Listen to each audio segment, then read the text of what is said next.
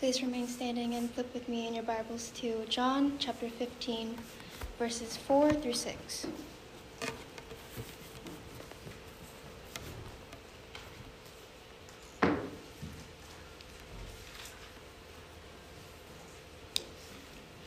Remain in me, and I in you. Just as a branch is unable to produce fruit by itself unless it remains on the vine, neither can you unless you remain in me. I am the vine, you are the branches. The one who remains in me, and I in him, produces much fruit, because you can do nothing without me. If anyone does not remain in me, he is thrown aside like a branch, and he withers. They gather them, throw them into the fire, and they are burned. Please flip with me to Psalm 127 now, verses 1 through 2.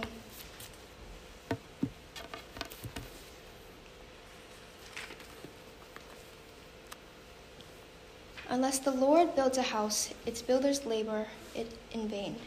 Unless the Lord watches over a city, the watchman stays alert in vain.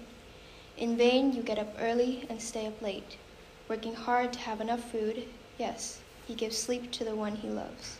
This is the word of the Lord. Please be seated. Let's pray.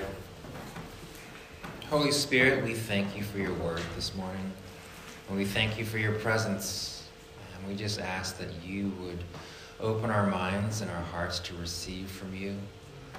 And we pray, Lord, for your blessing over this body today. In Jesus' name we pray. Amen. Sleep is for the weak. I'll sleep when I'm dead. Who's ever said that before? These are two statements that we know from personal experience, scientific data, and just plain old common sense are not true, very unhealthy, and unwise. And just FYI, the origin of the phrase, I'll sleep when I'm dead, actually comes from some pretty dark, depressing songs. Google it later.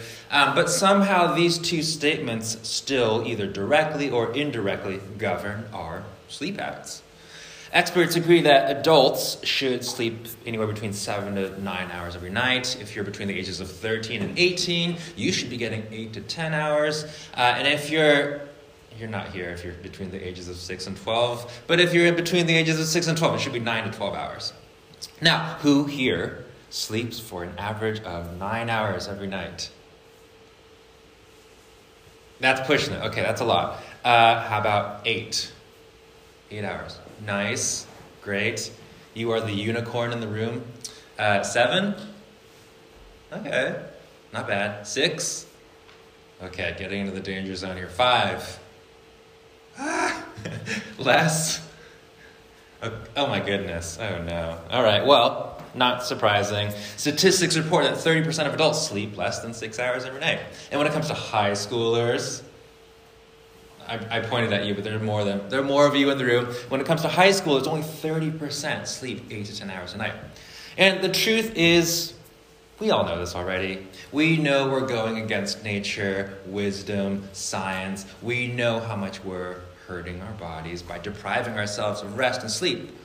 And yet, we go on, or we soldier on. And I can't tell you how many conversations I've had with people about things like personal habits that will end with, I know, I need to work on my sleep schedule. But then things actually change about a quarter of the time. Most of the time, habits remain unchanged, which shows that we're willing to sacrifice our sleep and ultimately our bodies for something. Question is, what is it? Before we get to that, I want to pose another question. Who here had a bedtime growing up? Less hands than I thought would come up. I mean, I did, and I remember arguing with my parents about it. I would always bring up my friends who didn't have strict bedtimes. But now that I'm an old man, I look back, and I'm actually really grateful my parents enforced a bedtime. Tish Harrison Warren, in her book Liturgy of the Ordinary, which is a big inspiration for our current teaching series, and particularly this sermon, reminds us this. We need a ritual and a routine to learn how to fall asleep. Infants learn by habit over time how to cease fighting sleepiness, A regular bedtime, dim lights, bath time, book time, rockin', allow their brains to carve out a pattern, a biochemical path to rest. In other words, when we were young, we all needed bedtimes and sleep training to build the right habits, the necessary neural pathways, and to teach our bodies to do what they were supposed to do, sleep and rest regularly. At some point in time, we actually had to be taught how to sleep. And so if we grew up without a bedtime ingrained into us, it's very likely that we have trouble maintaining healthy sleep habits now. And it makes the sacrifice of sleep really easy. But even if we did have a bedtime and sleeping routines, hey, life happens. The hustle and bustle, the hurry, the busyness, the anxiety, the thirst for pleasure and entertainment, the FOMO has completely undone all of our sleep and rest training. This is why so many of us live in perpetual tiredness, right? It's like constant brain fog. Like we show up to work or school tired. We find ourselves too tired for things that are actually fun and life-giving because these things usually require energy. And then we even show up to Sunday worship tired. The day we get to celebrate and receive from God, we show up tired. You know, listening, receiving, and worshiping all require energy. And we lose out on all of that when the battle is merely to stay awake through service. Now, we're willing to sacrifice sleep, rest, our health, and ultimately our bodies for something. Which takes us back to the original question. What are we willing to sacrifice our sleep, rest, health, and our bodies for? And what is it doing to us?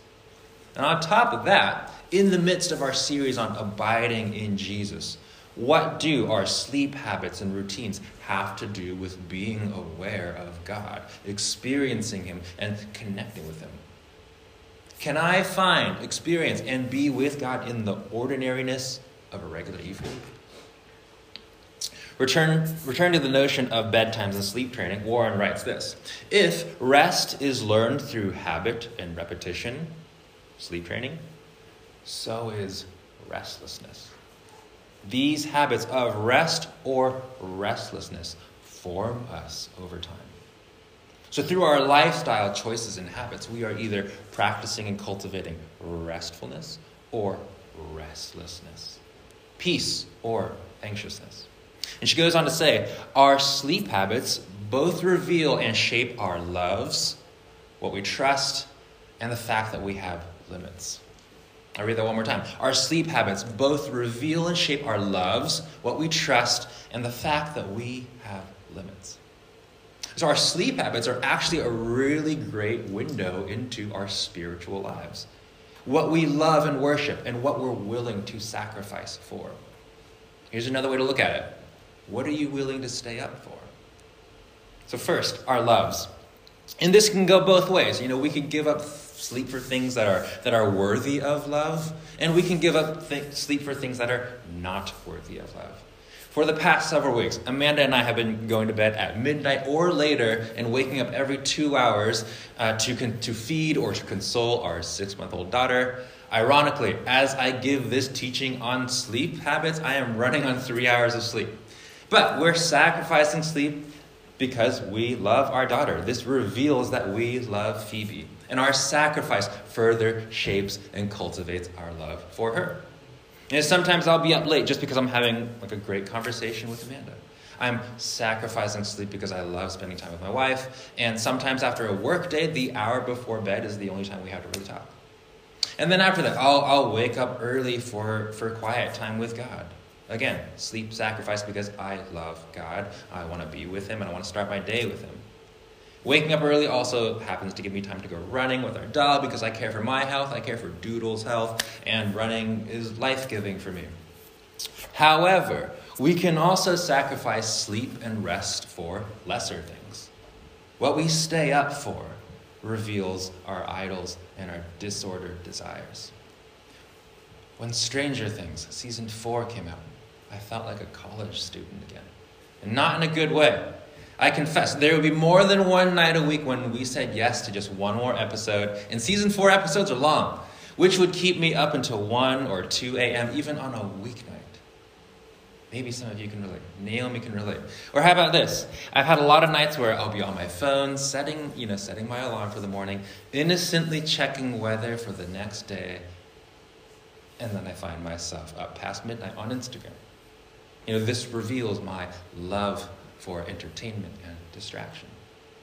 And though I started by listing the nobler things I'll give up sleep for, more often than not, I lose sleep because I waste time on my phone. I sacrifice to the gods of the internet and social media. What is it for you? Who or what do you sacrifice to? Maybe we'll sacrifice out of FOMO or FOBO, fear of better options than sleep, I guess. We don't want to miss out on whatever's happening in the night with friends, either in person or online. But what about work? I know a lot of us have deadlines to meet, assignments to complete, work that keeps us up late, but a lot of times we just have trouble setting limits. And at the end of the day, an idol is still an idol. Whether it's entertainment, pleasure, a carved statue, or work and academics. We check email and take work-related calls up until we go to sleep. We push our bodies past healthy limits in order to toil away with homework. And we've done it for so long, we feel like we don't have a choice. But the truth is, there's always a choice. Now, you're not going to like this. You're not going to like the sound of this. But for one, there is always the choice to not procrastinate. That is a habit that we, yes, even you, can reverse. If I can do it, so can you. And I'm still working on it. But if we really want to, we can reorder our lives to eliminate procrastination and thereby eliminate the need to work ourselves into oblivion in the wee hours of the night. On top of that, there's always the choice to stop. As much as you feel like you can't, we can stop. Work does not have to be our God. In high school, I had a friend who, no matter if he was done with homework or not, he would go to bed at 10 p.m. And this blew my mind because I thought that at that life stage, I thought school ran everyone's lives. But he was one of the few people who valued his personal health over school. And ironically, he was a really good student and all-around smart guy. Then when I was in seminary, we happened to be talking about Sabbath one week in one of my classes. Now, while most of us were talking about our busy work weeks and how we had to arrange and rearrange this and that in order to make time and space for Sabbath, I had a classmate who did something crazy. This guy started his planning by establishing Sabbath. In other words, he kept it holy. And then he built his entire week schedule, including his work, around that. I was like, what? To me, it seemed revolutionary, even countercultural and rebellious. But then again, the practices of Jesus tend to be revolutionary, countercultural, and even rebellious. So that's loves. Next, trust. Our sleep habits say a lot about what we trust. Who here has lost sleep over work-related stress? Who here has lost sleep because you were stressing about grades or tomorrow's midterm or whether or not you should check your grades before you go on spring break? Who here has lost sleep because you were fretting over your finances and your investments? All your cryptocurrency just went Who here has lost sleep because you simply felt like you might not have enough to make it or to live by or to get what you want in life, be it a house or a car or gadgets or clothes? Or even this, who here has lost sleep because you simply don't feel like you are enough? Warren writes, "What we trust in, lying in our beds at the end of a long day, is where our hearts truly lie." When we lie awake in bed, struggling to sleep, this is when our hearts say things like, in success I trust, in my job I trust, in money I trust, in possessions I trust, in my grades I trust, in status I trust. But at the heart of it all, who has really sustained us? Who has really provided for us? Who has really cared for us? Who has given us life, given us skills and talents, created opportunities for us, paved every step? Is it really us? Is it our success? Is it our craftiness? Is it our cunning? Is it our money? Is it our possessions, our status, our attractiveness, or our marketability? And it's to this that King Solomon, he was in charge of a whole kingdom. It's to that King Solomon writes this. Psalm 127. Unless the Lord builds the house, those who build it labor in vain. Unless the Lord watches over the city, the watchman stays awake in vain. It is in vain that you rise up early and go late to rest, eating the bread of anxious toil, for he gives to his beloved sleep. It is God who ultimately sustains us, provides for us, cares for us, gives us life, skills, talents for us to do good work. It is God who supplies our every breath, who protects us and guards us when we sleep. It is God who is with us through all things, who strengthens us, not our work, not our abilities, our success, our money, our grades, or whatever. It is God who works and watches over us while we rest in our beds at night. And since that is the case, we can rest. Our God is the God of Sabbath, the God who weaves rest into the natural rhythm of life. He creates, gifts us, and commands rest out of love. He gives to his beloved, to us, sleep. We need rest, we need sleep, and he gives it. Lastly, our need for rest reveals this simple truth. We have limits. We are not infinite because we are not God. We're human. We're finite. And this is not something to fight. Unfortunately, the culture that we live in wants us to believe that we have no limits. We're a culture of energy drinks and caffeine pills. We'll pump whatever chemicals are necessary into our veins to keep us going. We are a culture of 7-Elevens and 24-hour drive-thrus because capitalism thrives off of our desire to be limitless. The corporate world tells us that those who are willing to kill their bodies for work will be rewarded, usually with more work. In sum, we are a culture who wants to be God. As it turns out, we're just like Eve in the garden. We want to be autonomous and limitless.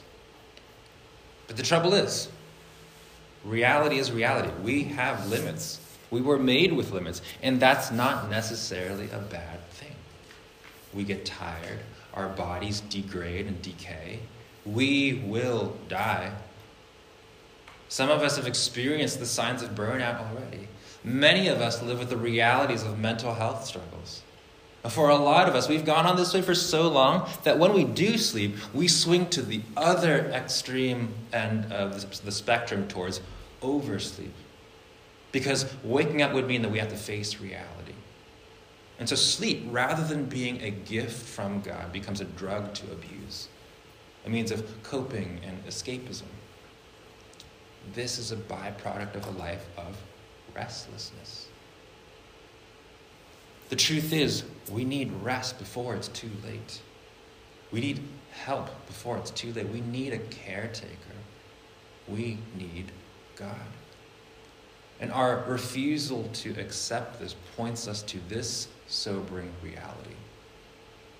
Our habits of rest or restlessness, our sleep habits, reveal what we really think about God. When we stay up late, sacrificing our bodies for work, we're ultimately saying that God will not take care of me. I have to overwork myself to survive. When we stay up late for entertainment, we are saying, I will sacrifice my body for pleasure, but God is not worth my time or my energy.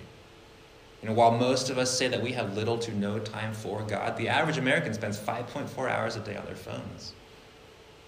Friends, if we are not fighting this current, if day after day after day we continue to reinforce this sacrifice of body and soul as our norm, we become more and more people of restlessness.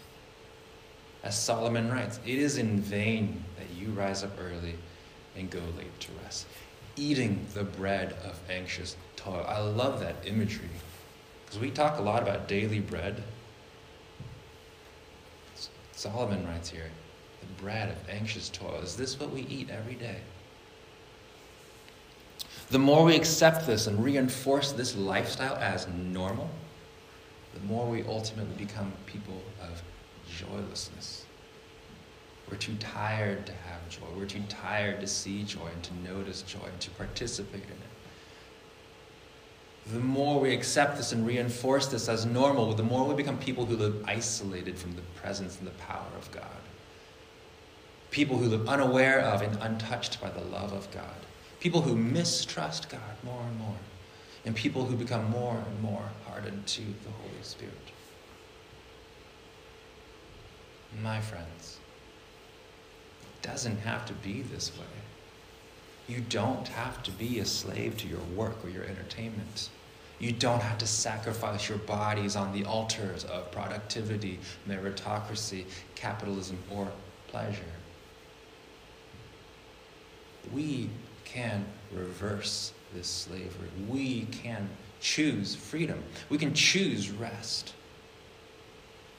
The truth is that we have a God who gifts us with rest. We have a God who wants us to live in freedom and to enjoy life to the full. And we have a God who invites us into a new way of living, a countercultural way of living, a resistance, so that we can be people of rest. So, how do we begin the great reversal? How do we step into this new way of living? How do we, in more practical terms, change our habits? And how can revising or adding our evening routines and rituals cultivate a new and beautiful awareness and experience of God, even in something as ordinary as bedtime? Now, this next part is important. It begins, friends, with rethinking our conception of a day. We need to revise our theology and understanding of day. Genesis chapter 1, verse 5 states, God called the light day, and the darkness he called night.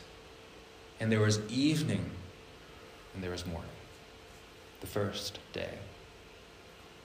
So in Scripture and in ancient Jewish culture, the day started not with the morning, but actually with the evening, which has some implications. Let's rewind further.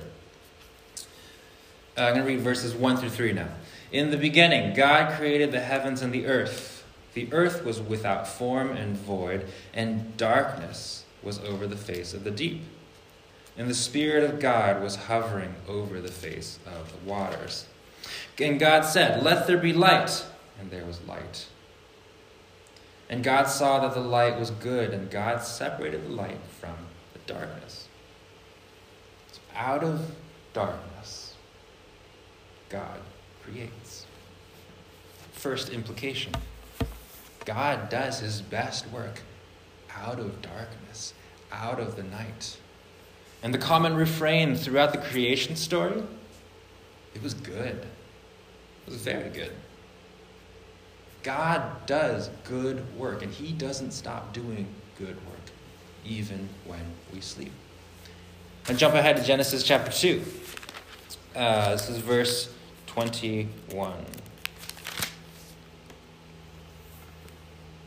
So the Lord God caused a deep sleep to fall upon the man, and while he slept, he took one of his ribs and closed up its place with flesh. And the rib that the Lord God had taken from the man, he made into a woman and brought her to the man. While Adam slept, God made Eve. While man slept, God made woman. So good. So while God creates and invites humans to participate and work with him, I mean, you could say that God does some of his best work when guys just get out of the way. Don't write that down. But out of darkness, God creates the world. In Exodus, out of darkness, in the middle of the night, that's when God leads his people out of Egypt. And then we know from the gospel accounts, out of darkness, God raises Jesus. And then after God does some of his best work, he establishes Sabbath. He rests, and he sets a good rhythm for us to live by. Not for us to talk about. Something for us to imitate and live by and flourish through. So, good news, friends. Today's biggest application might just be go and get some sleep. If God works while we sleep, while we rest, then we can rest in peace. And that's not meant to sound morbid. Think back to when you were little and your parents drove you everywhere. Or maybe they still do. But remember when the car ride would always lull you to sleep? That means you're a bad co-pilot. But really, no, some of the best naps I've had in my entire life have been in the car. You know, it's such a great feeling. You embark on a long drive home, you drift off to sleep, and then you awake, safe and sound at home. You can rest because you trust that your parents will get you home safely. You can rest because you trust that your parents love you enough to not leave you by the side of the road. Friends, this is how it is with God. We can rest because God doesn't stop working. We have limits, but he does not. And so we can be okay with our limits. We can even embrace them because God is unlimited. Pastor and theologian Eugene Peterson, who wrote the Message Bible, says this: the Hebrew evening and morning sequence conditions us to the rhythms of grace. We go to sleep, and God begins his work. So we can leave being God to God. And if God works while we rest, then in resting, what we're doing is we're practicing placing our faith in the fact that God never stops. As we accept our limits, we practice our faith in his limitlessness. He never stops watching over us, caring for us, working in us and for us. So rest easy, friends. God gives to his beloved sleep. Think about it. This is the rhythm that God weaves into the natural order. Think about our bodies. We grow when we sleep. This is why kids need more sleep. The body heals when we sleep. Our brains process, package, and store and consolidate information when we sleep. When I was a music student, I lumped all of my piano practice into the morning and into the evening. Because psychology tells us that our minds function the best in the morning, around 10 a.m. to noon, and that when we go to sleep, our brains process the last thing that we put into it. And so if I really needed to memorize a Beethoven sonata, I would practice it for an hour or two before bed. Science tells us that we are the most shaped by what we do upon waking and what we do before bed. So, as a follower of Jesus, if I want to be aware of Jesus, if I want to experience the nearness, power, and love of Jesus,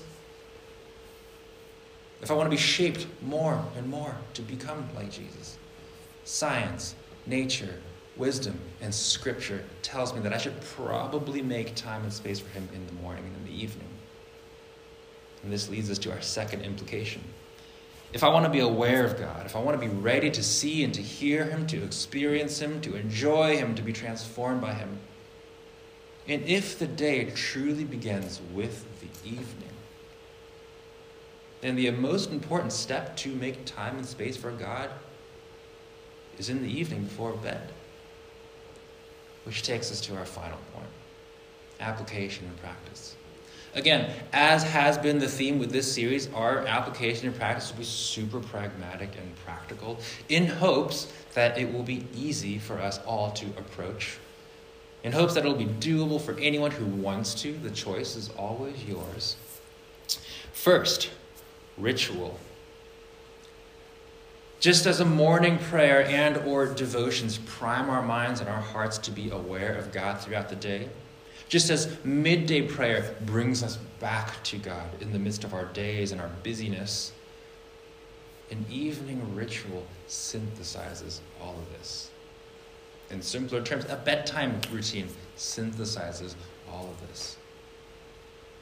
As humans, we learn by looking back, reflecting on past experience, and then adjusting and adapting accordingly to the future. This is what an evening ritual helps us do. And I'm specifically referring to a practice called examine prayer. Some of you might do this already. If not, write that down. Even though it's spelled E-X-A-M-E-N, it's kind of exactly what it sounds like. We look back on and examine our day. As followers of Jesus, daily examine allows us to look back on what God has done and how we've interacted with him, to grow in awareness of his presence and movement throughout our day, to give thanks, and it helps us to fine-tune our senses and our spiritual awareness for the day ahead. It's how we prepare to be more awake and aware of God when the morning comes. And even though it has a special name with a fancy spelling, it's incredibly simple. And you can make it as short or as long as you want. When I started, I used to just journal for 5 minutes, my examine. But now Amanda and I just talk through it together at the end of our day before bed. It isn't complicated at all. Just set aside anywhere from 5 minutes to 20 minutes if you want to go crazy. And start with this. What are you most thankful for? We practice this in our small groups. What are you most thankful for? Think back on both the small and the big things that happened in the day and give thanks. Practice gratitude. Gratitude is one of the best pathways towards God awareness and towards a life of joy. Next, reflect on this. When were you most in tune with God? When were you most aware of him? The first time you try this, you might say, not at all, never. But as you practice examining, as you spend time with people who are regularly in tune with God, just watch. Watch with wonder as you yourself develop an awareness of God. Third, ask yourself this. When did I feel God's love the most? Sometimes I feel his love the most when I drive to work and there's no traffic. Other times I'll feel his love the most in the form of a revelation in my morning quiet time in prayer and scripture. Or I'll feel it through a random act of kindness through a friend or a stranger. Or as I feel the warmth of spring break through the winter on a walk with our dog. God is a creator God. He loves in the most wonderful and creative ways. We just need to stop and step outside our own boxes and constructs. These are just some of the ways to help you get started. But since we believe in a culture of lament, and because we believe in a God to whom we can lament and cry out to, you might also think back on what you're not thankful for each day. You might also think back on the moments when you were least aware of God. And you might even think of the moments where you felt God's love the least. This reflection might help you see where you might have been closed off to God. Or it just might get you used to being honest with God. And in turn, lament might help you see God's invitations where you were blind to them before. So, first step, just simply make time and space. Start with just a little time, keep it manageable, but then commit, commit, commit. Then here's the second practice, and this is the simplest. I say it again, get some sleep. Most of the time, we might just not notice God because we're literally too tired and sleep deprived. So, I challenge you, set a bedtime this week. Doesn't have to be crazy. Maybe just, 10 to 30 minutes earlier than usual. I dare you, put a cap on your work. I remember my friend in high school who put a cap on his work. He was so influential, I was like, that's such a game changer. I adopted his practice of stopping work, sleeping earlier, and then waking up to finish whatever I didn't get done. Wasn't always easy, but I was reorienting and reprioritizing my body over work. Very rebellious at that time. Sleep knowing that God doesn't sleep. Sleep knowing that God works while you sleep, and that he does some of his best work while we sleep. Sleep and practice faith. Practice placing your faith in the fact that God is still God when you sleep. He's still powerful. He's still in charge. He's still loving you while you sleep. And because he is God, because he is powerful, in charge, faithful, we can get 8 hours of sleep a day this week.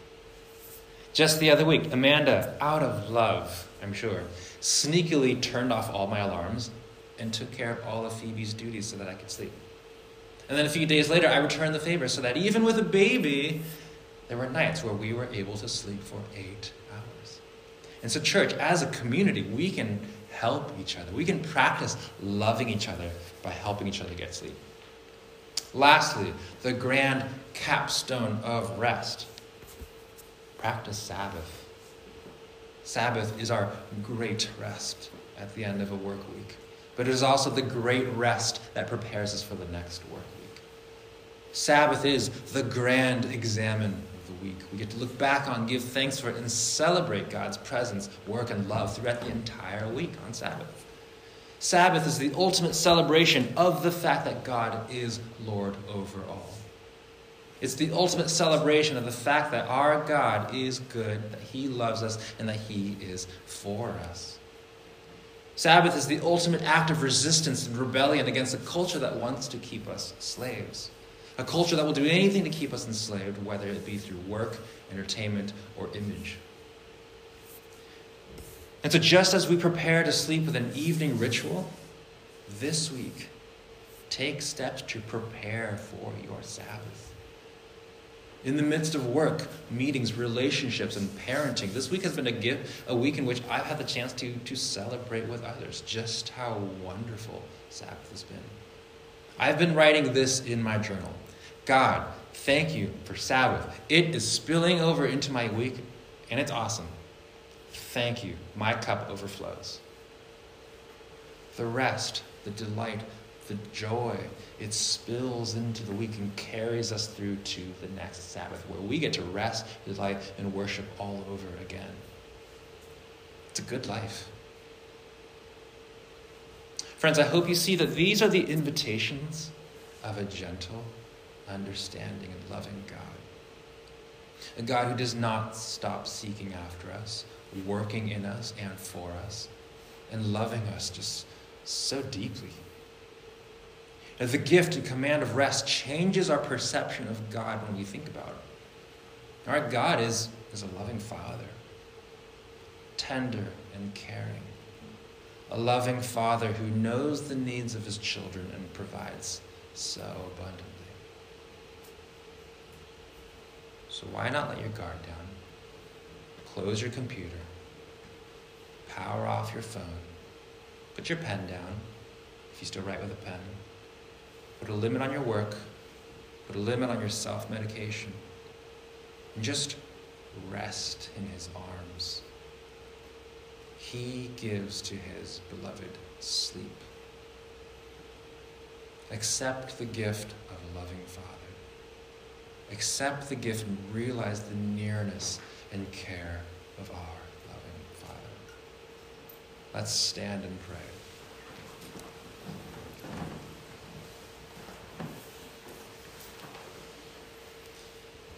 Father God, we simply give thanks this morning for your good gift of rest.